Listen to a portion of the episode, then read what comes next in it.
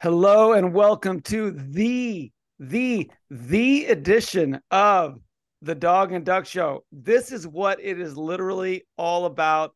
We are in the middle of Hate Week. On the pod today, we've got a total of five dogs and ducks, three dogs, two ducks. Of course, my co-host, Mark, he is the duck. My name is Warren. I am the dog. We'll introduce our other guests in just a minute. But just as a brief reminder, this is the Dog and Duck Show. And this show started a little over three years ago in October of twenty twenty. Uh, we previewed a game, Mark, you may remember, that never happened. Right. The Dogs, in quotes, won the Pac twelve North. The Ducks, in quotes, won the Pac twelve championship. And then twenty twenty-one rolls around. The wheels came off uh, against Montana for the Huskies, and Jimmy Lake completely lost his mind and his team against Oregon. Cristobal loses in the fourth quarter of the season of twenty twenty-one, uh, like he did with Miami this past weekend against Georgia Tech, prompting my term, quacking it. And then last year, a new chapter for both teams. They brought in new head coaches, new transfer quarterbacks. Both teams outperformed expectations, and the Huskies won on the road at Autzen Stadium against a ranked Oregon team for the first time in the history of this series. One of the best games in the history of this, sto- this storied rivalry, and they finished eleven two, missing the Pac twelve championship. Oregon with a wounded Nix losing Corvallis to Oregon State, but rebound in their bowl game against U N C to avoid quacking it and uh, landing.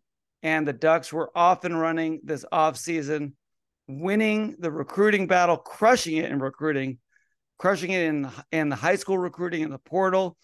They also got an additional season from Bo Nix to come in uh, to this year with sky-high hopes.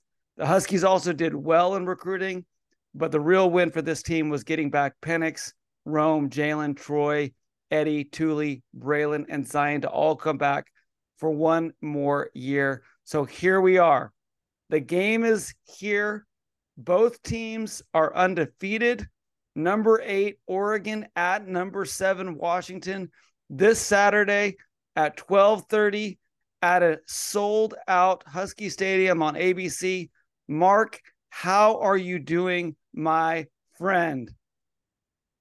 That was quite the intro, Warren. You packed a lot in there. uh, that uh, well, I'm doing fantastic. I'm I'm filled with anxiety, as we'll get to talk about in a moment. I'm incredibly excited about this game, uh, and uh, I. But I do want to start off just by by saying you kind of threw a stray there at Mario Cristobal, who's having a rough week.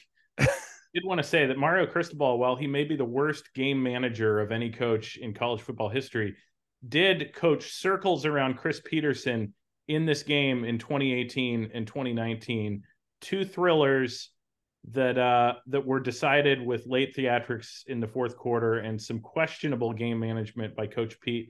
So I just want to say Mario Cristobal may be in every other way a dunce, but in the history of the Oregon-Washington rivalry, he has a three and oh record against the Huskies and will always be a hero of this particular series for the Ducks. Much very, the same as Damon Dewart is. Yeah, very much like Peyton Henry, who won the game last year on a field goal after losing the game against one of those Cristobal teams that maybe the coaching legacy wouldn't be the same if he had made that kick. But we're going to get into it. So, Mark, let's talk a little bit about Uh, what's at stake here, and then let's welcome our guests and get into our dog and duck panel as we break down this upcoming game on Saturday. Yeah, well, huge, uh, huge things at stake. Just in, I mean, obviously in terms of uh, of the national picture and where these two teams stand, both being in the top ten, both trying to, you know, sew up a conference championship and and chase a college football playoff berth and all of that stuff. Um, in, in that sense, this is a huge game. If you kind of add in just kind of the bigger sense that this is the last year of of the Pac twelve, and that you have these two Heisman caliber quarterbacks, and it's one of only a handful of games in Husky Stadium that have even had a couple top ten teams. I mean, I heard some some real Husky people earlier today uh, on the radio saying they think it's the biggest game in Husky Stadium history. Hmm. And that was a group, the, the guys that were saying that were guys like Mario Bailey and Greg Lewis, who have played in a ton of big Husky games hmm. themselves. And they were saying, yeah, this one feels like the biggest game in, in the history of Husky Stadium. So all of that is online. And just in terms of like our bragging rights, Warren, I feel like this is a pivotal game, because a Washington win would mean DeBoer is up two nothing in the series. It would mean Penix goes two and oh against Knicks in that head-to-head. It's like a clear edge for Washington to kind of start off this new era of the rivalry as both teams leave the Pac twelve and head into the Big Ten. Whereas an Oregon win on the road against a, a top ten Husky team kind of takes away a lot of that pain of last year, kind of helps to, to put a salve on that wound. It really makes the Lanning DeBoer thing much more of a, of an even scale.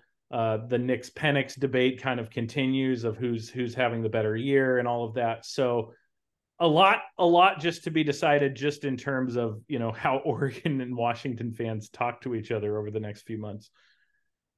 Absolutely. And, you know, the, the similarities are uncanny.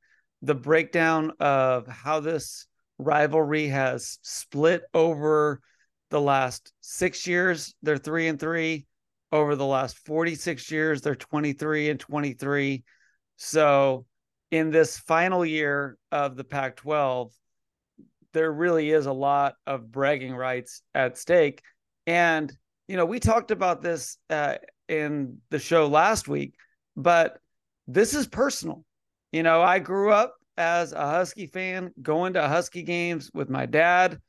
You grew up as a Duck fan, you know, going to games, watching games with your dad and with your family. This group of friends that are on the show, you've been connected to these guys for decades, and the Dog-Duck rivalry has been a, a, a key part of that story. So why don't you introduce uh, our guest tonight, Mark, and maybe just kind of help connect the dots a little bit with how we ended up with Uh, you know, how many guys do we have going to the game on Saturday? And give us the split on the Dogs and Ducks as well. Seven going to the game, and uh, we'll we'll break that down. So, Mark, go ahead and introduce our guests. Yeah, so there's a, a bigger group of seven of us heading to the game this weekend. We, in some fashion, have been going to this game um, for the last, what, five years, five times, six times maybe. Um, so, first up, uh, J J Vansel is uh, a lifetime Husky fan. J J and I uh, know each other back from our days in college. J J, uh, what would you say, um, first memory that you think of, good or bad, Oregon-Washington rivalry for you is what? Uh, two thousand, which is, I believe, when the Joey Harrington-led Ducks beat the Huskies. I only remember that because I was at a memorial service in Salem, Oregon, and my uncle, who's a diehard Duck, I actually, my whole mom's side of the family are all Duck fans. He, he went to the bathroom, came back into the service, and nudged everybody to give them an update on the score, which was that the Ducks had, be, had beat the Huskies. And I remember as a junior in high school being, no, wait, I was a senior in high school being super bummed. Yeah. I, I also remember that game. Uh, there's there's nothing sadder than being at a memorial service and then finding out that your team lost. Yeah, getting the update. yeah, it was it was a twofer. It just gets worse. Yeah. Um, okay, so J J and I, we go way back. Uh, similarly, Jake Holderman and I, uh, we all lived together in college. Jake is another college buddy, so we go back a good uh, multiple decades with our friendship. Jake is also a Husky. Jake, when you think of the Oregon-Washington rivalry, what is the single moment that surfaces first for you? Uh, oh, that's that's a good question. Uh, there's a lot of years I'd like to block out, quite frankly, right? In the last uh, two decades, there's kind of a a period where I just there's not a lot that I can think of. Uh, but recently, right, as Warren alluded to, there have been, it's been much more even. And uh, I think the probably the, the worst in my mind, the low point was the uh, we're we're going to punt it with a minute left, down eight. Mm. And then just perfectly fitting, we get a safety because we snap it out of our own end zone. And uh, I mean, I'm not sure that Jimmy Lake should have been fired for what he did, but he should have been fired for that. Uh, so yeah. it all, all's well that ends well. Uh, so that uh, I was also at the game at Autzen with you, right? Uh, J J was there too when uh, Peyton Henry missed that field goal after Peterson kind of let off the gas there at the end. We were at the end zone where the Ducks end up hitting, uh, scoring the touchdown. So that, and then of course last year, uh, I mean, was just still just.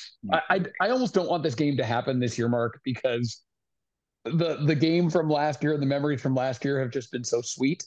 Uh, yeah. I don't want to let that go, but you know, I'm looking forward to uh, another sweet one this weekend. So that's what I'm hoping for. You're like a Yankee fan basking in the glow of Aaron Boone's home run off Tim Wakefield. And how dare you, sir? Don't How dare you? Page to, to what happens next. Uh, okay. And then joining us also uh, is uh, a good friend of mine through uh, through Jake, and that's Andrew Getman. And uh, Andrew, like me, is a Duck fan, born and raised in Oregon, and uh and has a passionate allegiance to the Ducks as I do. Andrew, when you think of, now our, our Husky friends maybe had trouble limiting it to one moment. Well, J J got one moment. Jake kind of colored outside the lines a little bit. When you, when you think of the one moment that sticks out, and I'm going to take Kenny Wheaton off the board, what is the one Oregon-Washington moment that just surfaces? And it could be, it could be good or bad. What's the moment that surfaces to your mind? Uh, taking Kenny Wheaton's going to score off the board is uh it's like taking Ken Griffey Junior away from the sea uh, uh Mariners. I, I I what what do you do with that? Um probably the Jimmy Lake safety, because I w- I was right by you, and when they came out in punt formation, I remember turning and looking at you, and you're an analytical guy, um without doubt the the smartest, most connected guy on this pod. No, not nothing against Warren, because Warren's got passion in spades. But you look over and you're just laughing. I couldn't believe it. The fact that they were punting meant that Oregon's going to win. Um, and then they snap it out of the end zone, and I believe Joel lost it at that point. And we were just, we were laughing all the way down as we're walking out of Husky Stadium, because it was so asinine. It was so foolish.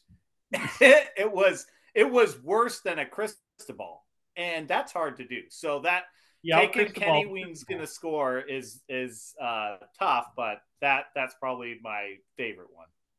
Love it. Well, we are delighted to have all you guys join us. Obviously we're looking forward to all attending the game together, and some of us are going to leave the stadium on cloud nine, and and some of us aren't gonna gonna want to continue living. No, um, it's gonna gonna be a rough night for some. But uh, let's get on, maybe Warren. If we, we'll we'll just go, go kind of to our roundtable, huh? And yeah. uh, bring these guys into kind of a bit of a roundtable discussion. And so uh, the first question that I wanted to pose was, if we're taking our just our general anxiety level coming into this game, one to ten, where's it at?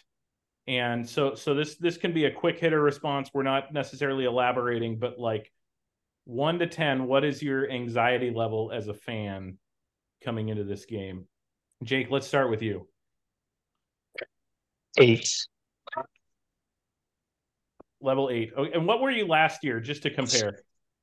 Uh, okay. So early on, like at the beginning of the week, I was like at a one, like, we're not going to win this game. Like, this is, let's just go up there and have a good time. Uh, and then as the week progressed, I kind of like, I think it was actually all your statistics about like, you know, like the Huskies have never beat, like, it just kind of feels like there's, it, it's time for something like this to happen. And I was like, oh my yeah. goodness, could they actually win this game? And so by the time we walked in that stadium, I was pretty ramped up. And so the fact that I'm starting at an eight now, I'm like, where the heck am I going to be on Saturday? Right. Like, at Harborview? I don't know, but. All right, so Jake's checking out at an eight. What about on the? Um, well, we'll maybe we'll we'll do all three Huskies and then we'll come back to the Ducks. So J J, where are you right now? Uh, I'm gonna be a five. Wow, that seems that seems very low, J J, for the stakes of this game. Is that are you storing that up, or is that low, or, or is it dishonest? No, it's pretty honest. And it's probably pretty low. I mean, I think last J J, year... J J's to, yeah. holding some cards. J J, J J's looking at a royal flush right now and feeling pretty good about things. Our, our fan, fans need to know that, uh, or our listeners need to know that last year, J J was a broken individual coming into this game. He had experienced so much torment at the hands of the Ducks that a few days prior, Wayne was talking down from the ledge. And he, he totally went into Autzen Stadium not expecting anything good to happen. And I think, is it fair to say, J J, you're still coming to grips with the good the good thing that did happen a year ago? No, I mean, I, I'm fully fully basking in last year's victory. That was by far the most uh, exciting sports experience of my entire life. Uh, and I still will sometimes, you know, remember that and watch some highlights and, and so forth. It's it's incredibly hard to believe how that game turned out. Obviously, this isn't the right podcast to diagnose that. We've already hashed that out. Uh, I was at an anxiety level zero of a despair level of like five hundred um, last year. I just was convinced the Ducks were going to roll through the Huskies. And so I honestly, I'm coming, coming into this game feeling like, we got a little bit of the house money. Um, hmm. And so, yeah, I, I, I'm probably more anxious just for the game to get here. Hmm. I still believe the Huskies are the best team in the Pac twelve. I think they're the best coach team in the Pac twelve, and the best team should win. Okay. Interesting, interesting take from uh, from J J here. What What about you, Warren? Where do you come into this game? Yeah, you know, last year I I felt like, hey, you know, compared to J J, J J's despair, I'm gonna I'm gonna zig where he zagged, and I'm gonna go all hope. I'm gonna I'm gonna call the shot, and I'm gonna say that the Huskies are gonna win. You know, because who cares if I if I if I'm wrong? But I think now my anxiety level is is actually higher than last year. I, I would put my anxiety level at like a nine, not because I'm not confident that the Huskies have what it takes to win this game, but the anxiety level is having to deal with you and all the other Ducks for the next year after, yes. after everything that we have put into this moment.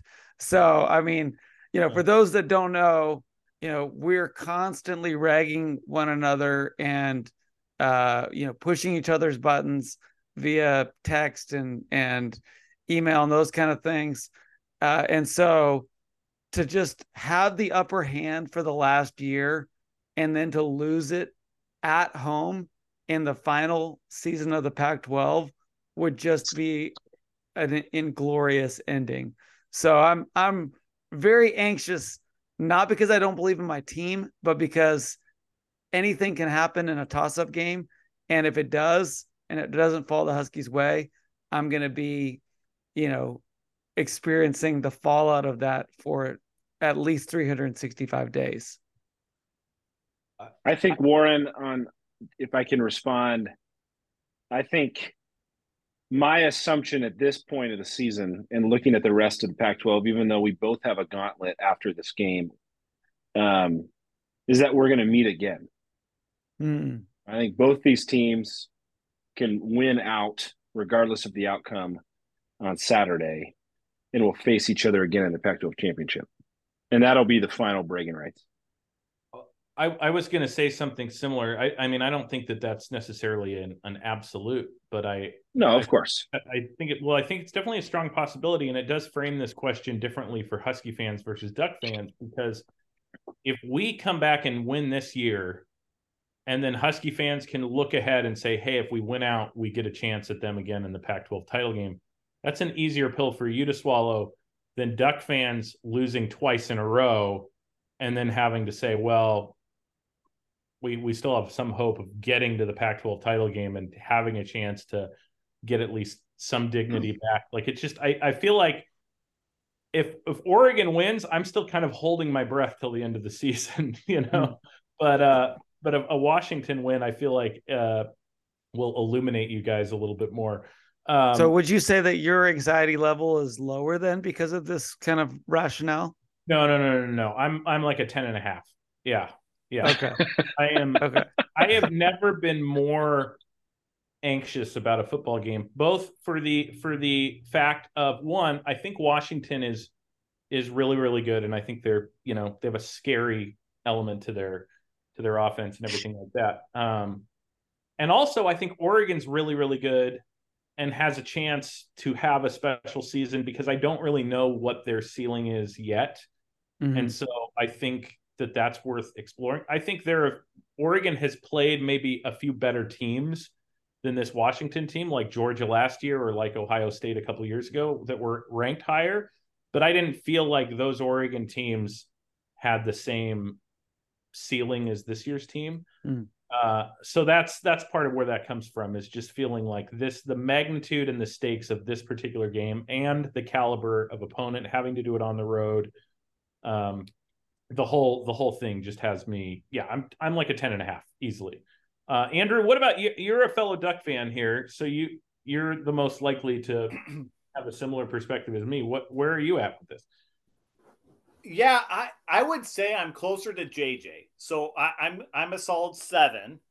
Um, and the reason why I'm a little bit lower than you is, like you, I believe this Ducks team is more complete than last year. Last year, it felt like we were playing with house money a little bit. And we'll see. I kept on saying, okay, well, we'll see. We'll see how it goes when we lost to the Huskies right at the end. Same thing with Oregon State. Um, it, it just felt like, man, there were just squandered opportunities. And then the bowl game where Nick's just played like his worst game as a Duck, and, and we somehow came back and won that. Um, I felt like that was a good way to end the year. Coming in against Washington, um, Vegas has them uh, as as the favor, uh, favorite, and they should be. We're pretty much split analytically. We're pretty much split. So if Oregon were to lose by a field goal, it would be terrible. And I'd hear it from Jake. He'd smile every time I'd come over to his house. Um, his kids would probably kick me in the shin, and I just have to, to take it um, because that's what you have to do. Um, so that would be terrible, but I feel like Oregon could recover. Like you said, I, I feel like they're at least in every following game, while it's going to be a tough slate, Um, there is a way back into the conversation for the national championship. So I'm I'm at a seven, recognizing, hey, if it's a close game and it doesn't go our way, just like last year, uh, that would be terrible. You tip your cap and you say, hey, that's a fantastic team. Um, just like you, man, Washington just got more scary this year. I think both teams, it's one of those unique areas where both teams really improved in the offseason. Mm-hmm. And And really, both teams, from a scheduling perspective, really haven't had that marquee game. And so if they go up and they're slugging it out and it's thirty-eight, thirty-five, forty-one, thirty-eight, something like that, um, I'll be very happy I went to the game and, and hoping for a Ducks win, but not completely devastated um, at, at the loss. I All think- right. Oh, go ahead, Mark. I, I was just going to say, I think Andrew and J J are underselling this moment. And I think by Saturday afternoon, you guys are going to be a, a little higher on the Richter scale. That's that's all I'm going to say. So, but, you know, the question was, what is their anxiety level? So maybe they they feel the weight of how important this game is, but they've just found a way to overcome their anxiety better than some of us who host a show called The Dog and Duck Show. So let's give them a little bit of credit that they do understand how important this game really is to the series. But, you know, Mark, I was going to say, uh, you know, when you, when you do a lot of interviewing with people, or if you've done a lot of interviewing with people, sometimes you realize that that people aren't always the best at assessing themselves. You know, maybe you've been in a job interview where someone has said that, you know, their greatest strength is their humility and their greatest weakness is the fact that they, they work too hard, you know, and, you know, yeah. I think, I think assessing our own teams uh, can maybe be that same way, but I'd love to maybe go around the table and kind of ask the question, what would you say for you is the, the greatest strength and, and area of your team that you're most confident in? And then what is an area that you feel like could be an Achilles heel, could be a, a vulnerability, something that maybe what your, you know, Oregon or Washington can take advantage of in this game on Saturday. So why don't we alternate uh, dog duck on this round? We'll, we'll start with Jake and then we'll, we'll go all the way through to, to me and finish off with a dog. Great. Uh, so, gosh, what am I most confident in the Huskies in? I think, I feel like the easy answer has to be the passing game, right? I mean, between having uh, Jalen back and knowing that that Rome and uh, Jalen Polk and really that entire receiving corps kind of came off a pretty subpar performance, especially, I think, for anybody's standards, but especially their standards and how they have just racked up numbers left and right. Um, you know, they were largely absent in the second half of that Arizona game. Um, one of the only explosive plays was the pass to Cuevas um, down the sideline. And uh, I just think if, if I've seen anything, like those guys last year at Autzen raised their game and we mm-hmm. saw uh, the best that they had to offer. And I feel like both teams are going to do that again. Like this is going to be a true heavyweight. Um, both teams are going to bring their best shot. Um, and I just expect between, we know Jamarcus Shepherd is, I mean, that guy is just a shot of adrenaline, right? I mm. mean, he's, he takes a quad shot uh, every morning. Right. Uh, and so I, I gotta think Jalen's been out two games. Yeah. They are I, like, they have circled this game. Uh, everybody knows about this game. Um, so I just expect that's obviously the strength of our team, right? Between Penix and those receivers. Um, I think what I'm interested there though, like I, I, I have a lot of confidence in them, but I also think like the Ducks are going to be able to probably take away the, the deep explosive plays. And so how do we like, are, can we sustain drives, be content with the underneath stuff, uh, you know, getting ten, fifteen yards, six, seven, eight yards here or there. Um, can we be patient? Um, or do we get what seemed like a little fl- flustered, um, like in the Arizona game when we couldn't get those explosive plays? Um, does that, you know, does there any kind of uh, doubt creep in? Um, but I just think this, this receiving core is just too good. And like J J, you and I were talking about uh, on a phone call a couple weeks ago, if you had told me two years ago that this receiving core that the Huskies have currently after losing to Montana will be talked about in the same breath as Ohio State, I, I would have mortgaged, you'd own my house right now. Like there's just no way that I thought that would ever happen. And now like, that's not only a realistic conversation. I think a lot of people are going, I think they're better. Yeah. Um, so I expect, I expect somebody, whether it's J Mac coming back, Polk has just had a knack for being, uh, making big catches, uh, and Rome is our all around best receiver. So I, I think the passing game is just, that should cause Mark and Andrew and the secondary coach of Oregon's anxiety to be pretty high. All right, Andrew, what say you? Um, I think, yeah, with, with Oregon, it, it's all obviously starts up front, and the the running game is is something that's super consistent, and uh, it's forecasted to rain, maybe sprinkle a little bit. Man, I'm praying for a downpour. Um, because that is Oregon's identity. Um, and I think what that does is it allows you to stay on schedule. So if we're looking at like it, it with the upside of Oregon's potential, if they can get four or five or six yards, um, we've seen that that opens up every other part of their offense, because now your linebackers have to engage um, in a way that they're probably not too confident. Uh, we saw it with Texas Tech. Um, when that's not there, it's really hard for the offense to stay on schedule. And they unlocked it in the second half. Um, but, man, through that first half, it was like, gee, I, I guess Oregon's a mirage this year. It was totally depressing. Um, but they got it on schedule, and then they kept on going.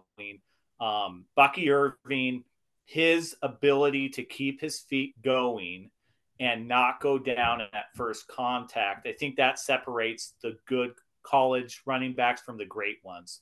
The good ones, yeah, they're untouched and they can all run um, because they're running all their four fours, and that's just going to happen. But when you can take that and absorb that initial hit and keep on going, you you got to be happy about that. Mm-hmm. So from an Oregon perspective, that that's where I feel really good. The anxiety, of course, Jake nailed it. Um, it's the secondary, and I think the only thing that Oregon can do is really put that pressure um, on Penix, which is extremely difficult to do, like extremely difficult to do. I think of all the games that Penix has played, um, he's only been sacked in five of them for Washington. Mm-hmm. That's that's absurd. That's absurd. It, You're only getting sacked in a third of the games that you're playing. That is that that's what really does it. So mm. my anxiety level, like I, I said, I'm a seven. When I think of Penix on offense, I'm going to be like a fifty-two. Mm. Um, I, I'm just over counterbalancing on, on our offensive side. So I feel like, man, both of these teams match up well with what we're doing.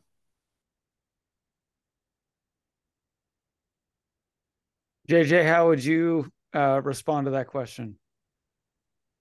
Well, first off, I'm a little disappointed that Andrew would wish for rain, um, because that would take away a little bit of the, uh, the you know, a little bit of the edge that, you know, if, should Oregon win. If it is pouring down rain and it totally uh, neutralized the, the passing attack, then we just have our excuse for why we lost. So you should be hoping for a perfectly clear day and you crush us. No, no, no, you know, no, no, when no, we no, get no. to take advantage of our uh, of our strength. No, so, team it's please. not my it's not my fault you based your offense on an extremely accurate passer. I, I I am I, I mean maybe football. it'll be maybe I, it'll be even better if it's pouring down rain and we still kick your butts. No, no team, yeah. no team that plays outdoors in Seattle or Eugene can blame the rain for their lack of performance. It's like a team from Pullman not playing well in the one snow game a year. Right. Yes. one hundred percent. Right. So, yeah.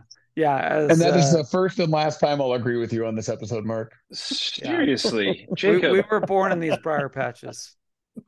Yeah. Man, J J gets piled on immediately. He starts talking, and, and it's four on one. I'm loving it. I'm sorry, J J. What what how would you answer the question, J J? Strength, the strength and the area of vulnerability that you're looking at for that. Well, I don't think we've answered the area of vulnerability. We're just talking strength maybe at this point. Did, unless you're asking for both. Both. Give us both. Okay. So I would say that the strength that I have the most confidence in is our coaching. And I think you could, you know, the obvious answer, as Jake said, would be our our passing attack. And that's mm. that's definitely up there. But that behind the behind the curtain is our coaching. I think our coaching is, I mean, that was proven last year during the the the last uh, Oregon-Washington game. I think DeBoer and Grubb and the whole team, they have this this dialed down. I think it'll be a game of chess. I've I've been to a couple games this year. It just feels like this coaching staff is always one step ahead of the opposition. Um, and so I think they're a smart, smart group of people, and personally I think we've only seen about twenty to twenty-five percent of our playbook. I think mm-hmm. DeBoer and Grubb have been looking at this game for the last knowing that they were most likely going to be able to get through the first five games unscathed, that they were only going to give enough of, a, of the playbook to get by, and that we're going to see it. And then the, this perfect bye game, you know, bye week, to get the rest of the playbook opened. I think Oregon will have no idea some of the plays that are coming their way. So that's my confidence, is that DeBoer and Grubb are ahead of Lanning and company in terms of game preparation.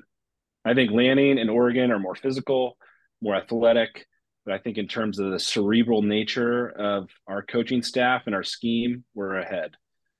On the weakness, I think it play, the thing, and it, I, I side with Dave Softy Mahler on this, biggest fear is our ability to tackle. There are so many plays in last year's game where Irving or Whittington, um, like we're able to just sneak out of tackles. And we haven't proven necessarily the ability to tackle in space. Uh, our linebackers, although they're better, uh, that keeps me up at night. Mark, how would you respond to that? That's a good, I mean, uh, those are, those are good takes. I, I do think there's it. DeBoer has obviously proven himself throughout his lengthy career that he knows what he's doing. You mean at Sioux Falls? Yeah, no, I, I put, hey, I, I put I, stock in that.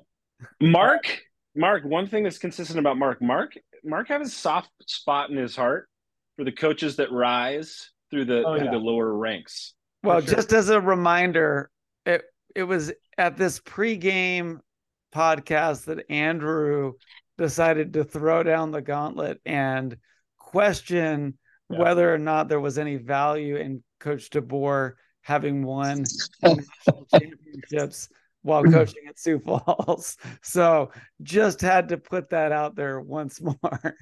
Yeah.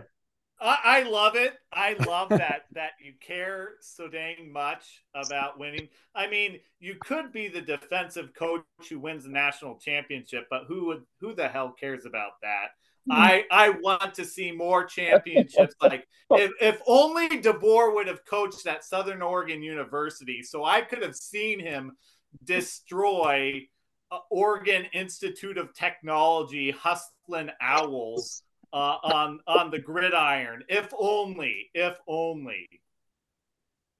All right. Well, so I put more stock in that than than Andrew does. Uh, I do think it's a. I think I, it's not a question that I'm concerned about, but I do think like there's a legitimate question of mm. Oregon's coaching staff up for this moment. You know, um, I think I think it's fine to raise that as a question. I I think they're going to answer that confidently, but we'll see. Um, If I'm answering this question, what's an area of strength that I feel most confident in, especially as it compares, I think, to the Huskies?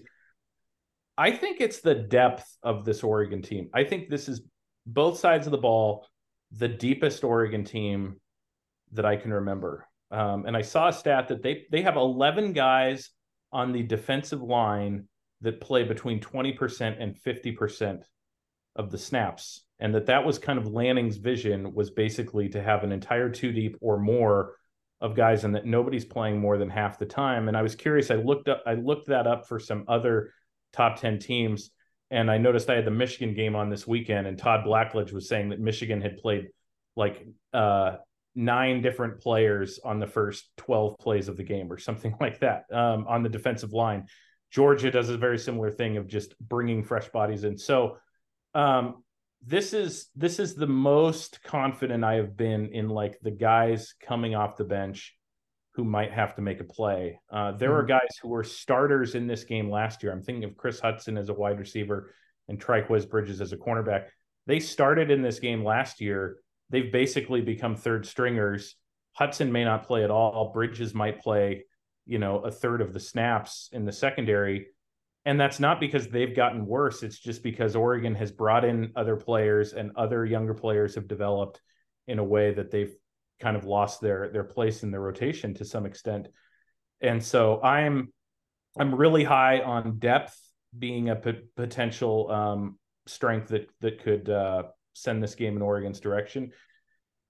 As far as an area of vulnerability, this I actually disagree with with Andrew. Andrew cited the running game as the strength. I feel like the interior running game is the area I have the most concern about, just because of how Texas Tech did bottle that up. I think Bucky Irving had less than forty rushing yards for the game against Texas Tech. That was really something that the Red Raiders stifled. Oregon figured out some other ways around it, threw a lot of short passes into the flats and got yardage that way. So I, I think they have some counters in mind schematically. But if Washington is able to be sturdy in the middle of the field uh, against the running game, it really puts a lot more pressure on the rest of Oregon's offense. I'm not sure Washington's up for that. They gave up three hundred rushing yards a game the last two years to Oregon, and a lot of those guys are going to be on the field this year. Uh, But but I do have that concern with with this particular offensive line for Oregon. I just I need to see it in order to to feel better about it. Yeah, I think if um, if Oregon could have hoped for anything, maybe it would be that they would get a team that was as depleted as last year's Washington defense. But that's not the case this year. The Huskies are coming in perhaps the healthiest that they've they've been in this series in a long time, with an incredible amount of talent. Uh, you know, for me, everything that, that Jake and J J mentioned, I absolutely agree with. I would probably second J J. I think the thing that I'm the greatest area of strength that I'm most confident in is uh, who I dubbed as the magician on Montlake. I think uh, Ryan Grubb has plays for days, and he's going to be ready to to to bring things that Oregon's defense has not seen on film this year. He's going to put Penix and those receivers and that uh, budding dynamic running game with Dylan Johnson in a position where uh, whatever Oregon tries to stop, they're going to take advantage of what they can't stop. Um, so that's That's my greatest area of confidence. I think vulnerability, um, you know, certainly the tackling uh, and stopping Bucky, Bucky Irving is by far one of the the scariest things that, um, you know, when Mark, you, I mean, uh, J J, when you talk about going back and watching highlights from last year's game, there's about ten minutes that I would just not ever want to watch again, because the way that Bucky just went down the field in that fourth quarter and tore us apart was mm. just painful, painful to watch. But I would say, in addition to that, um, a potential area of vulnerability that I am concerned about is our kicking game, uh, particularly with a freshman, uh, you know, first year uh, kicker. His, statistically, he's doing great this year, but he hasn't been in this position. If he's put in a, a situation where he needs to kick a forty-two yard field goal with, you know, a minute and fifteen seconds left in the game, I'm not feeling very confident at all. And that's no discredit to this young man, uh, Grady Gross, but just this is a hard, hard, you know, s- situation to be in with all of this pressure. So that's certainly something I'm I'm concerned about. But let's talk a little bit about um, you know, the other team. So starting with with the Ducks, we'll we'll bounce it back to you, Mark. What you know, what is an area of strength about the Huskies that uh, most concerns you? And you know, do you feel like there's a potential area uh, of vulnerability in the Huskies that you you hope that your Ducks will be able to take advantage of? Yeah, well, if I'm looking objectively at the Huskies, uh, the the thing I think that feels like their biggest strength is more just the aura of confidence that they have around the team this year. Of last year, I think they came into that Oregon game thinking they were capable, but I think now they come in like knowing that they're they're really good and have a chance mm. to be like historically good as far as a team for Washington. So that uh, that can go a long ways in a game like this, uh, especially playing in front of your home crowd, slinging the ball all over the field. So um, that's going to be the biggest obstacle for Oregon to overcome, is to try to take that confidence from them uh, repeatedly. Um, that's the biggest challenge of winning on the road against a great team. I think as far as a, a vulnerability, I I I still see issues with Washington's pass defense. Uh, I know, I know they feel like they're improved. They've got more healthier guys, but I saw that they're the only team in the Pac twelve that has been flagged for pass interference in every game this season. And somebody on Twitter was kind enough to put all of those uh, penalties into a little video so that I could watch all of them in a row. And, uh, And yeah, I mean, in every game that they've had, they've had at least one or two guys running free behind everyone that they've had to drag down or or do something with. And so uh, it does feel to me like if you're talking about Troy Franklin, you're talking about Tez Johnson, you're talking about some of these Oregon receivers, that there are going to be chances to to get beyond the top of this Washington defense the way there was last year. Andrew, what would you add to that? Yeah, I mean, uh, it's the chicken or the egg. Is it Penix that's so accurate, or is it Rome and McMillan and Polk and Jeremy? I think you guys have had four separate receivers lead the team in receiving yards this year. Um, the Excellent stress point. That it puts on a defense is just absolutely it, – it, it's – it's unreal. It really is. It's one of those things where you really do look at it and, and you say, okay, I want to take away their number one. I think Lanning said that in his press conference. You fine. We take away Rome. You hit us with McMillan. I, last year going into the game, I said the same thing um, because Jalen McMillan is just, he's otherworldly. When, when he turns on the jets, it's just like he's gone. Um, so that is, uh, even though Oregon's secondary is much improved, to Mark's point, um, you do not keep that offense down. It, it just doesn't happen. And so you're right. There's going to be things Oregon hasn't seen. I think that's a two-way street. There's going to mm-hmm. be things Oregon does that obviously Washington hasn't seen, but like that, that, that does keep you awake at night because you really have to say, okay, do we go shell? Um, And then the secondary point to it is, especially in the last two weeks, Washington's rush game has really taken uh, on a new life, mm-hmm. and, and especially against that Arizona defense. Uh, you look at Arizona and you say, man, they're just not a good team. That's not quite true. They're an extremely good defensive team. Mm-hmm. And, and to do what they did with Washington, and, and you look at now that game with U S C too, they're, they're a good team. They're a mm-hmm. very good defense. Defensive team. So um, I think that only helps out Washington more because when you're challenged like that, then you have to start coming up with better counters. So that's that's what I'm saying. The vulnerability for Washington, I, I think, and, and take this with a huge grain of salt.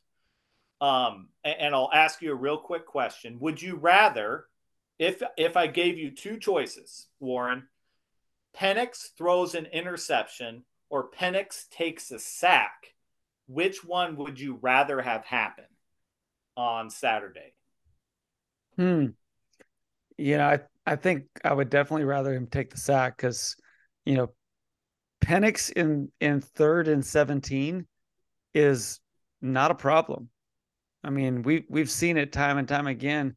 He can be, he can have a long down and distance and we're not, we're not concerned. So, yeah, I'd rather. Well, I'd rather. I, I, I, I completely baited you. I completely baited you. Penix has thrown in his, uh, I think it's, I want to say it's eighteen games in mm-hmm. Washington. He's thrown an interception um, in eleven of those games. Washington is nine and two in those games. Penix has, again, I said it before, only taken a sack in five games. In those games where he has taken one sack, just one, he's three and two. Um, the so the weakness, and again, big grain of salt, the weakness is if Oregon's pass rush gets to Penix, it takes that big play away because you have to get that ball out in two and a half seconds or three seconds, and you can't have McMillan. He's not fast enough to go for that sixty-yard freaking bomb that that Penix can let go. There's just not enough time to do that. So I, I, while I completely agree that third and seventeen for Bo Nix is very different than third and seventeen for Penix, I'd rather see Oregon get home and and fluster Penix, because I feel like that's the one thing that he just has not seen in his career at U W. Again, big grain of salt, because they have been so extremely good at protecting the quarterback. Andrew, I am so disappointed in you. Like that, that statistic, I, I cannot believe that you dared trot out this. Uh, do you, do you know that the Huskies have lost one hundred percent of the games Michael Penix has thrown an interception in? What? Like that, that's the statistic, Andrew. He's thrown an interception in their two losses that they've had in his career, right? Arizona State last year, U C L A. He's thrown an interception in both those games. So they've lost one hundred percent of the games he's thrown an interception in. And and so you're you're saying that we should we should want him to get sacked because they've lost more, or they have a worse record be, when he gets sacked. No, than when no. He throws the the point the point is simply he's that an interception an intercep- much more frequently. No, an inter. So good. I'm glad you said that, so I can really pants you on this one. the The point of the interception is they're fluky. Um, if you have a wide receiver run a wrong route, it's a pick. If you have it tipped at the line, it's a pick. If you have a, a, a linebacker drop a little bit further, that could be a pick. Interceptions tend to be really more or less fluky things. Also, you could throw it wide to, and we've all seen it, right to the D-back. I mean, right between his numbers, and he drops it, right?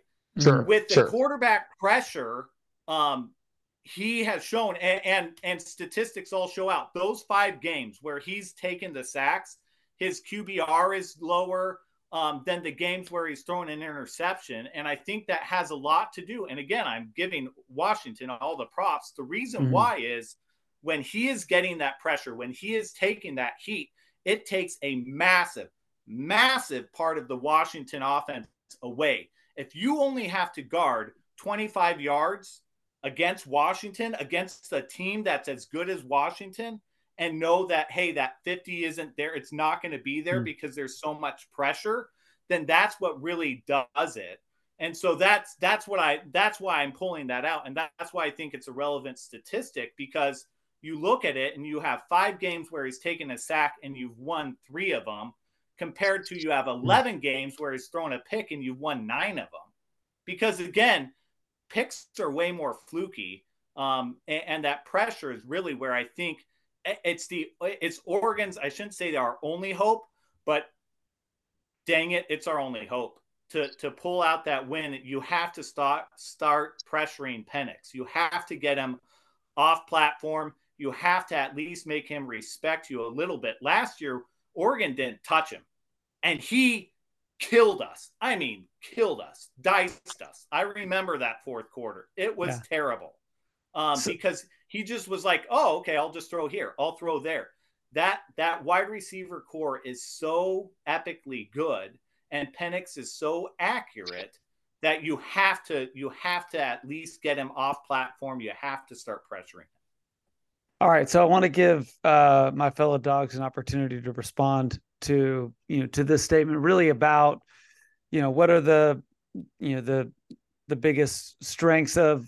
of Oregon, what are the big, biggest, you know, potential areas of vulnerability that the Huskies can take advantage of?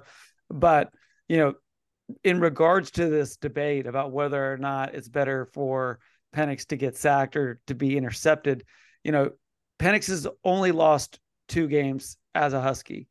One was on the road against a U C L A team that, you know, has one of the best pass rushers in college football, a former Husky himself, Leatu Latu. yeah. And and really, that was the only game that Penix has played where you could say, wow, they really flustered him for a couple of drives. Came back in the second half and put up like four touchdowns against U C L A and made it respectable. The other game that they lost was on the road uh, to Arizona State. He threw a pick six and an interception. And uh, those points ultimately were, you know, a key factor in them losing to a, a really piss poor Arizona State team, but with a decimated defense. So, you know, you could make an argument for either one of those losses as being, you know, whether you'd rather be sacked or intercepted.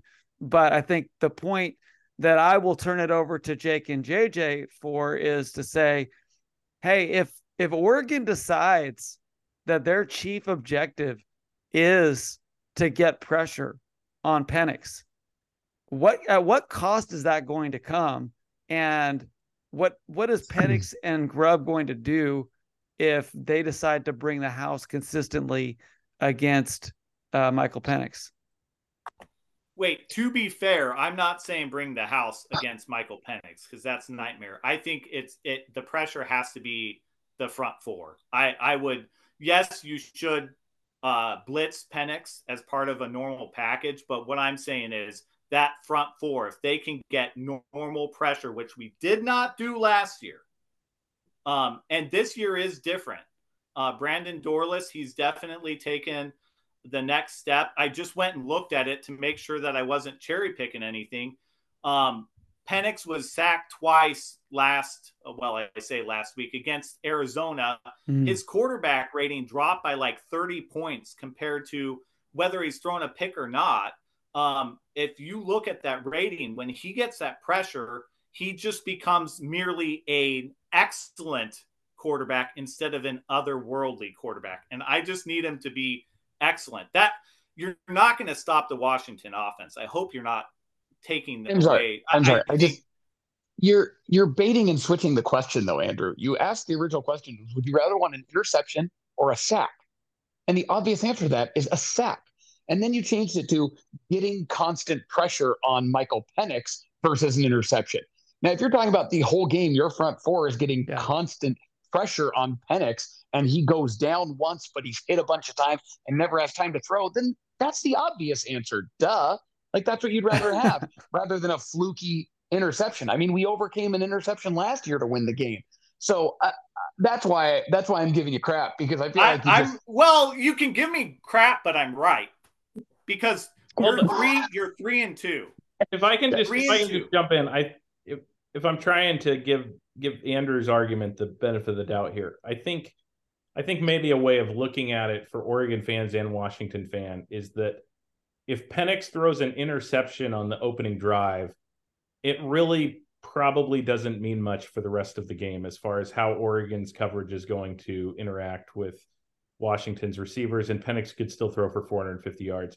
But if Penix gets sacked on the opening drive on third down and they have to punt, that might be an indicator that the pass rush, which Oregon has obviously improved, actually is good enough to cause some problems for Washington throughout the game. Is that a fair, is that a fair uh, way of kind of reframing your... Yeah, argument? Well, and sa- sacks are far less fluky than interceptions. Interceptions, like I said, uh, Penix has thrown them in eleven separate games, right? When when you look at sacks, they're far less of a fluky stat. In fact, they're one where you have to get mountains of pressure to get one sack. And so, I, of course, I baited it in. Like, in, in the fourth quarter, and he drops back, do I want the sack or the interception? I want the pick.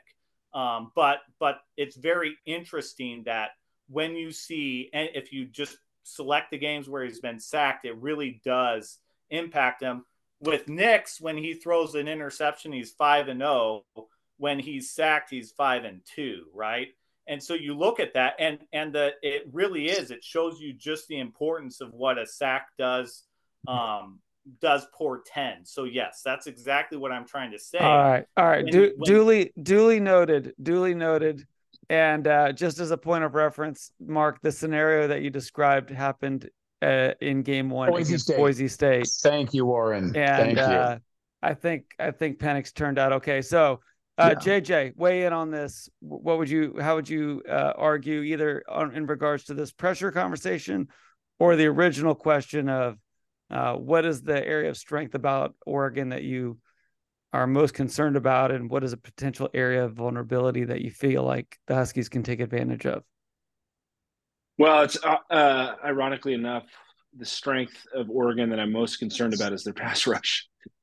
Um, let's talk more about the pass. Yeah, let's talk about it. Um, I mean, it's it's basically, you know, anything that I'm reading, hearing, um, you know, candidly, I haven't watched a ton of Oregon's games uh, to date. I did catch a little bit of the Colorado game.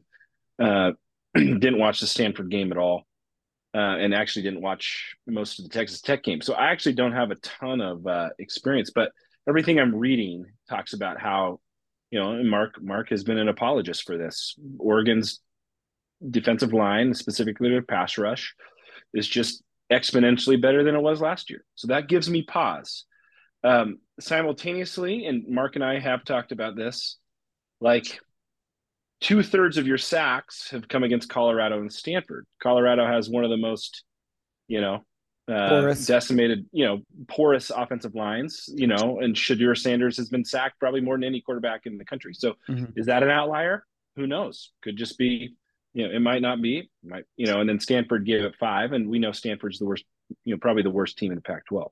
Mm-hmm. So obviously, or, you know, Washington's offensive line is going to be the strongest Oregon has faced. That'll be one thing we figure out is, is Oregon's pass rush really that good? I think we have reason to be, you know, concerned. Should that happen, I think Grubb will start running the ball, um, mm. and we'll figure out a way to, to neutralize that. The, the weakness that I see that I think, or, you know, Washington can take advantage of, and Mark's, any Duck fan is going to know this is this is on brand, is uh, is the hype that Oregon plays with, um, and and the hype that surrounds their their program. I think people would say DeBoer's bringing a level of toughness. That could very well be true, but all these, you know, five star recruits, transfers. DeBoer, you talking about Lanning? Lanning. Oh, sorry, did I say yeah. DeBoer? Yeah, yeah. Okay, so Lanning, you know, okay. Lanning. Um, like, you know, it's that old Mike Tyson adage, everyone has a plan and they, until they get punched in the mouth. Mm-hmm. I think if Washington starts with like just decimating the mm-hmm. Oregon defense and gets a couple stops and maybe gets up two touchdowns, I don't know if Oregon has the depth to handle that environment. Now, it's proven maybe at Texas Tech, but this is a better team to – to not get pissed at each other on the sideline. So um, that's, that's what I would say um, is a weakness. Jake, what would you add? Uh, yeah, I think if I'm Oregon, the thing that I'm, I'm looking forward to uh, is Bo Nix against our defensive line, right? Mm. Because we have struggled to get pressure on the quarterback. Uh, Braylon Trice picked up his first sack of the year against Arizona. Um, mm-hmm. And it's not like we've been playing a bunch of mobile quarterbacks. Um, you know, we played some potted plants in Michigan State uh, and Tulsa. Like, I, we did not, you know, like J J pointed out, Oregon racked up some sacks against some bad offensive lines. U W hasn't done that. Um, so I think if I'm Oregon, I'm looking at U W's defensive line and I'm going, one, I think we can run and up, run on them, especially if Thule's unable to go. That's that's the injury that I'm honestly most concerned about. Um, the big guy in the middle. Um, mm-hmm. Second, I think Oregon's looking at it like, if they do get pressure, Bo can run. And you know, if you if you inject any of uh, us Husky fans with a little bit of sodium pentothal, uh, we'll tell you, if Bo Nix stays healthy last year, we probably don't win that game. Uh, that Alex Cook hit on his knee, that that turned the tide, right? Um, and I think I don't think we win that game without that play. Um, obviously, we had to come back and and actually win the game, um, but that that had to happen. Um, so I think Bo Nix with his legs. I think the other thing that scares me um, and it would excite me as a Duck is, I think, to J J's point, I think Oregon's holding stuff back. What is it, Mark? You probably know um, the percentage of like passes within ten yards that Oregon, like Oregon has just dinked and dunked. They they are not throwing deep balls this year. They have more passes behind the line of scrimmage than any team in the country. Yeah. There you go. Like I, and last year that wasn't the case, right? Like it seemed like it was deep ball, deep ball, deep ball last. And I know they did other, but like there were every, every game, it seemed like there was a sixty yard pass to Franklin or something. So I kind of am sitting here like going, is that, Is is this the game where that happens, where they decide to, you know, with, with our pass rush not being great, with our secondary being unproven? Um, I know Asa Turner is going to be back, but honestly, I'm not super high on Asa Turner. Um, Mm-hmm. Like, this would be a game to try to exploit that. Um, and so if they, that, I think that's where, if I'm Oregon, I'm looking at it like, I'm not scared of your defensive line. We got Bo Nix. And if you guys do get pressure, we can run, pick up seven, eight yards here. And we know how killer that is, right? Like, Nix doesn't need to rush for one hundred yards, but if he can rush for forty and they're timely third down conversions, those just break a defense's will. So um, I think I'd be super, uh, you know, excited if I'm a Duck fan looking at our offense, or the Oregon offense, against that Washington defense. Um, I think what I what I'd be worried about is that Washington offensive line has just looked really good, and the the sacks that Penix had, like one of his sacks last week was basically at the line of scrimmage. Like, he rushed and he got back to the line of scrimmage, but it was a little bit behind, so it's a sack. Like, uh, the offensive line has been fantastic. Um, and I think Oregon, they've got to be thinking, how in the world are we gonna are we gonna get pressure on this guy? Because if we don't, they're gonna pick us apart. Um, and so I think they're just kind of in a danged if they do, danged if they don't situation. They got to try to get pressure with four, and not a lot of people have done that. And if they start to bring corners, bring backers, bring safeties, and try to get exotic with their blitzes, I think at that point you're just you are really rolling the dice. And I don't I don't think Oregon wants to be in a position where they're having to like stretch to get pressure on Penix, because I think that plays into the Huskies' hands. So yeah, I think I think that's what what they're worried about, is that offensive line and being able to get pressure. Jake, hey. you're you're a thousand percent correct, and for that reason, we have to grade our defensive coordinators on a curve this week. Like, what are you supposed to do? Right. I think yeah. if you're the D coordinator, you might be happy with thirty-five points. Right? Yeah, for sure. That's absurd. For sure. Yeah. No, I mean, yeah. If if if you can hold the other team, the team that can hold the other one to under thirty-five. I think for sure is going to win this game. There's no doubt in my mind. And Jake, you know, your sentiments about the, the Husky pass rush this year, um, you know, are very understandable. And, uh, you know, I know that even the guys on the Husky Honks have complained almost every single week about uh, the, the lack of sacks that we're getting. But statistically, we are uh, still getting a lot of pressure on the quarterback, and it's forcing way more three and outs, way more turnovers, um, and way more quarterback uh, pressures than than last year. And I just want to point out, I'm on the website N F L Draft Buzz dot com. They've got the top ten uh, defensive ends for next year's draft rated. Oregon's Brandon Dorless is ranked number six on that list, and he certainly seems to be living up to that ranking. Number three on the list is Braylon Trice, and number seven on that list is Z T F. So the team with the two top ten ranked defensive uh, ends is the Huskies. And I think that this could be a game where, um, you know, especially to, to J J's point, if the Huskies can get up, and if the Ducks are in a position where they have to uh, count on uh, Bo Nix to get things done through the air, I would not be surprised to see this as a game where Trice and Z T F make their presence known in a memorable way, just like Trice did at, at the end of last year's game against Oregon. So, um, guys, as we're kind of running out of time in this epic podcast, uh, Mark, we've got a couple of questions left. Which one do you want to uh, bring to our guys as maybe kind of our final, final question before we do predictions? Um, well, I think, yeah, let's just, let's just give everybody uh, maybe a chance to, to make the one point that they haven't been able to make yet. Mm-hmm. Uh, if there's something that, that is in the back of their mind um, that they just want to kind of put out there as something that's that's worth paying attention to. I, I can start that off. Uh, I think a I think a great storyline to kind of keep in mind is the former uh, Washington or Seattle guys going back to Seattle. So on, on the Washington side, or on the Oregon side, two players in particular, you have Taki Taimani, defensive lineman who transferred uh, after the Jimmy Lake firing. Before Kalen DeBoer was hired, he transferred out of the Washington program to Oregon, received a lot of pretty nasty uh, rhetoric from Husky fans about transferring to Oregon.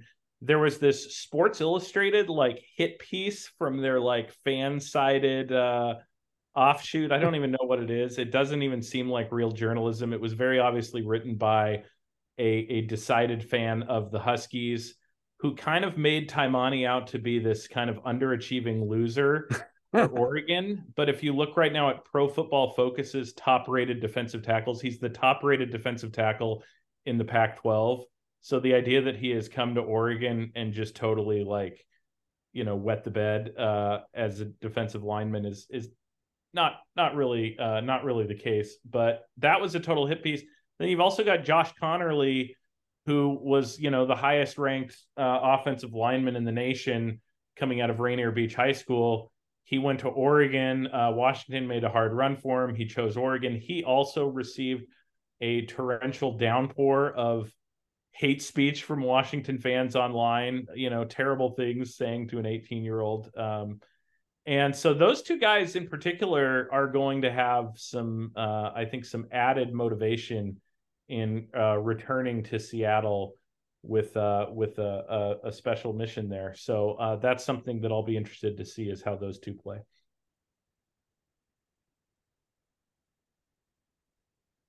All right, J J, how about you? Oh, I think you're on mute, J J. Uh, for what it's worth, Mark, I think uh, no one can blame a player from going, leaving Washington and, and going to Oregon after the Jimmy Lake era. I, for one, who despise the Ducks, can see, you know, mm-hmm. the, the logic behind that decision. Um, here's what I'll say is, and Warren and I, you and I are talking about this uh, this morning, the reality of, of what I'll call recency bias. So if we, all the pundits I'm seeing is like Oregon's, you know, E S P N is favoring them to win. I'm seeing sixty forty, seventy thirty, you know, a lot of folks that I've, you know, that I've read or seen YouTube clips on are picking the Ducks, almost all of them. Uh, and I think because of the Arizona game, let's say the Huskies blew them out, I think that would have been different. I think everyone would be high on, on the Huskies. Uh, but because they played a little bit closer, even though the game was never in doubt, um, until maybe if they got the onside kick, we would have been in doubt. If Bernard doesn't fumble on the five-yard line, we win by three touchdowns, and everyone's like, dude, the, the Huskies are unstoppable. Um, mm-hmm. They went down into the desert and just took care of business. I think if if uh, Texas Tech, the Texas Tech game had been a week and a half ago, it, the, the tide, it would have been, it would have been flipped in terms of the national narrative. So, mm. gosh, I think all bets are off. Um, I have some confidence that the Huskies are going to pull out a W. Um, but gosh, anything can go. I mean, if last year is any uh, example, it, literally anything can happen. I mean, this could be, I, I think, I think it, in a complete reverse of last year, I think it's going to be fireworks to start. And then a, the slog in the second half is we just play chess, trying to figure out how to how to win this thing.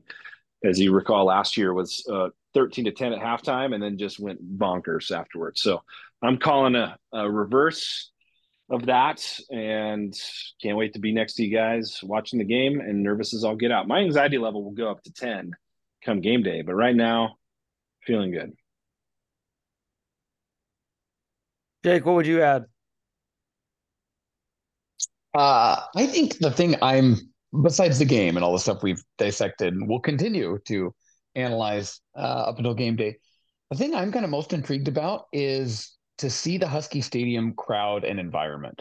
Mm. Um, I was not there for the two thousand sixteen Stanford game, and that is the game that kind of everybody references as like being the most, uh, you know, vociferous, the rowdiest, the, the most like the good old days of the nineties.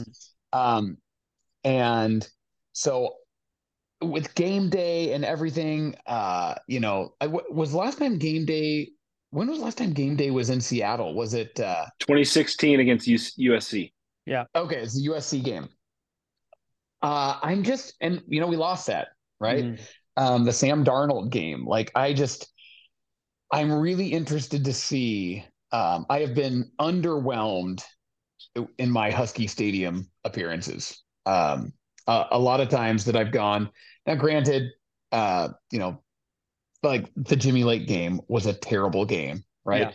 Yeah. Um, so I've been to some some clunkers, but um, I just I hope that like that stadium. I know it's sold out now, but I just hope that it is packed. I hope they are loud and it is it is off the hilt, because um, I just think that that'll be really stinking cool to have seventy thousand people.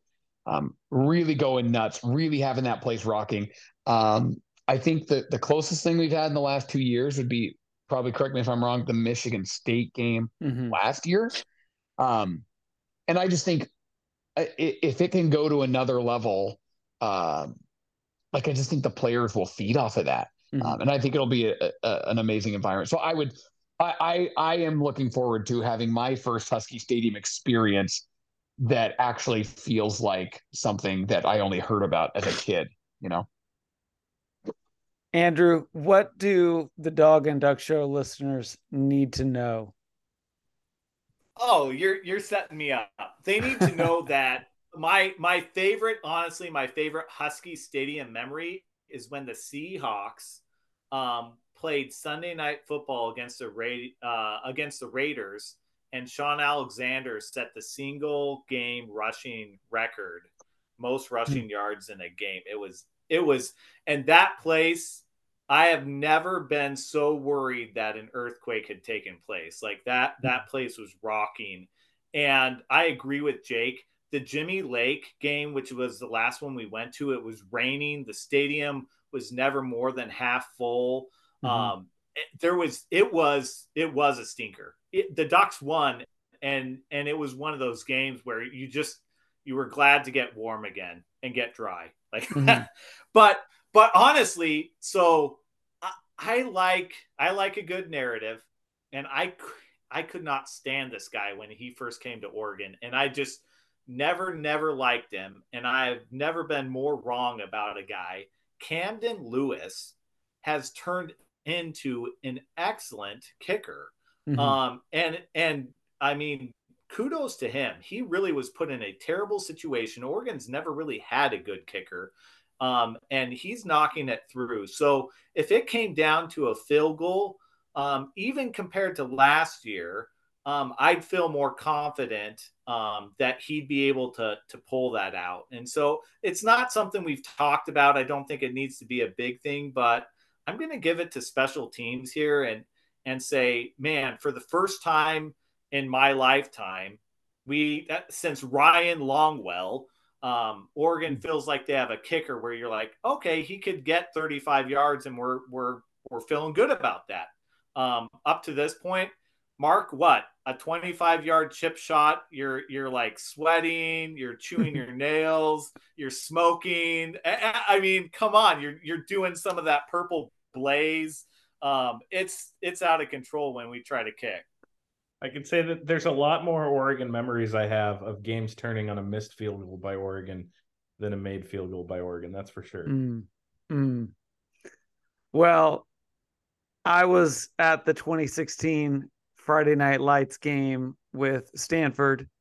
I was at the Whammy in Miami in nineteen ninety-five. I was at the All I Saw Was Purple game with Todd Marinovich uh, in nineteen ninety.